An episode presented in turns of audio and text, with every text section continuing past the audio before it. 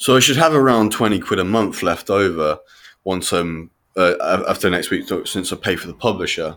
So what I'm going to do is I'm going to I'm going to give them pretty much all my money this week. Just save a fiver, save a fiver next week, and I'm going to start buying the BattleTech books.